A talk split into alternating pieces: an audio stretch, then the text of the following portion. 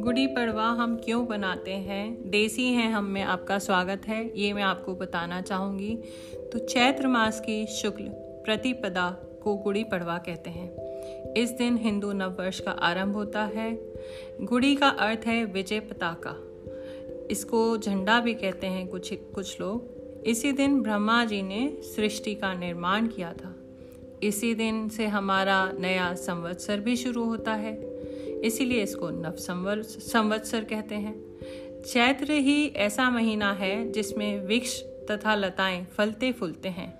शुक्ल प्रतिपदा का दिन चंद्रमा की कला का प्रथम दिवस माना जाता है। जीवन का मुख्य आधार वनस्पतियों का सोमरस चंद्रमा ही प्रदान करता है। इसे औषधियों और वनस्पतियों का राजा भी कहा गया है। इसीलिए इस दिन को वर्षारंभ माना जाता है। इसलिए हमारा नया साल है। कई लोगों की मान्यता ऐसी भी है कि इस दिन भगवान श्री राम ने पाली के अत्याचारी शासन को खत्म करा था और प्रजा को मुक्ति दिलाई। बाली के त्रास से मुक्त हुई प्रजा ने घर घर जाकर उत्सव मनाया और ध्वज फहराए। आज भी घर के आँगन में गुड़ी खड़ी करने का प्रथा महाराष्ट्र में बहुत प्रचलित है।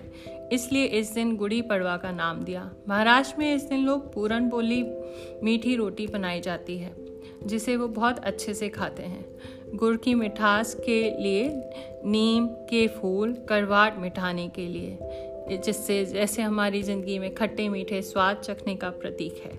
आज के दिन हम गुड़ी पड़वा मनाएँगे तो आप सब कुछ भूल जाइए और अच्छे से अपने घर में नहा धो के एक शुभ आरंभ करिए और माता रानी को घर में बुलाइए, घर सजाइए, अपनी सुख समृद्धि की कामना करिए।